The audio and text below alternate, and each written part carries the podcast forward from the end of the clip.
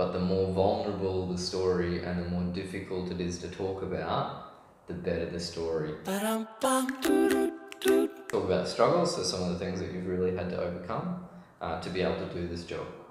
Um, the real stories, Yeah, yeah, the really real- hard moments, yeah, the type of hard moments that most companies sweep under the rug because they don't want to be seen as weak.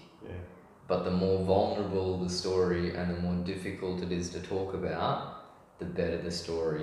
yeah. Because this is what takes you from being a company to being a human. Yep.